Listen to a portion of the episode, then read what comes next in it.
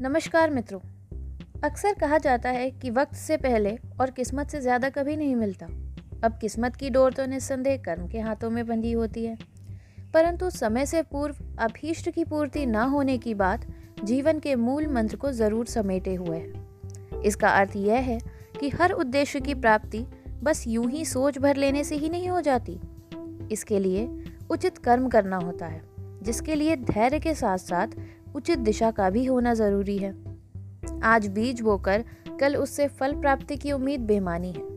चाहे आप खाद और पानी से बीज को कितना भी सींचें, उसमें फल समय से पूर्व नहीं आएगा। हर वस्तु, भावनाओं या मार्ग को परिपक्व बनाने के लिए एक तय प्रक्रिया से गुजरना होता है। परिपक्वता के बिना कुछ भी उपयोगी नहीं हो सकता। एक मंझा हुआ खिलाड़ी ही खेल को छक्कर खेल भी सकता है और जीत भी सकता है। यह कुशलता उसमें एक दिन में नहीं आती। वर्षों की मेहनत और धैर्य उसे जीत के योग्य बनाती है। चावल को भात बनाने में जितना समय लगता है, उतना ही वक्त लगेगा। यदि हम किसी प्रकार की जल्दबाजी करेंगे तो या तो वह जल जाएँगे या फिर कच्चे रह जाएँगे। ऐसे ही एक अंडे से चूजे को निकालने के लिए पहले उसे कुछ दिनों तक सहना पड़ता है। तब जाकर उसमें से चूज़ा निकलता है। हम तुरंत चाहें कि अंडे को तोड़कर उसमें से चूज़े को बाहर निकाल लें तो यह संभव नहीं है। इन सब बातों का एक ही अर्थ है।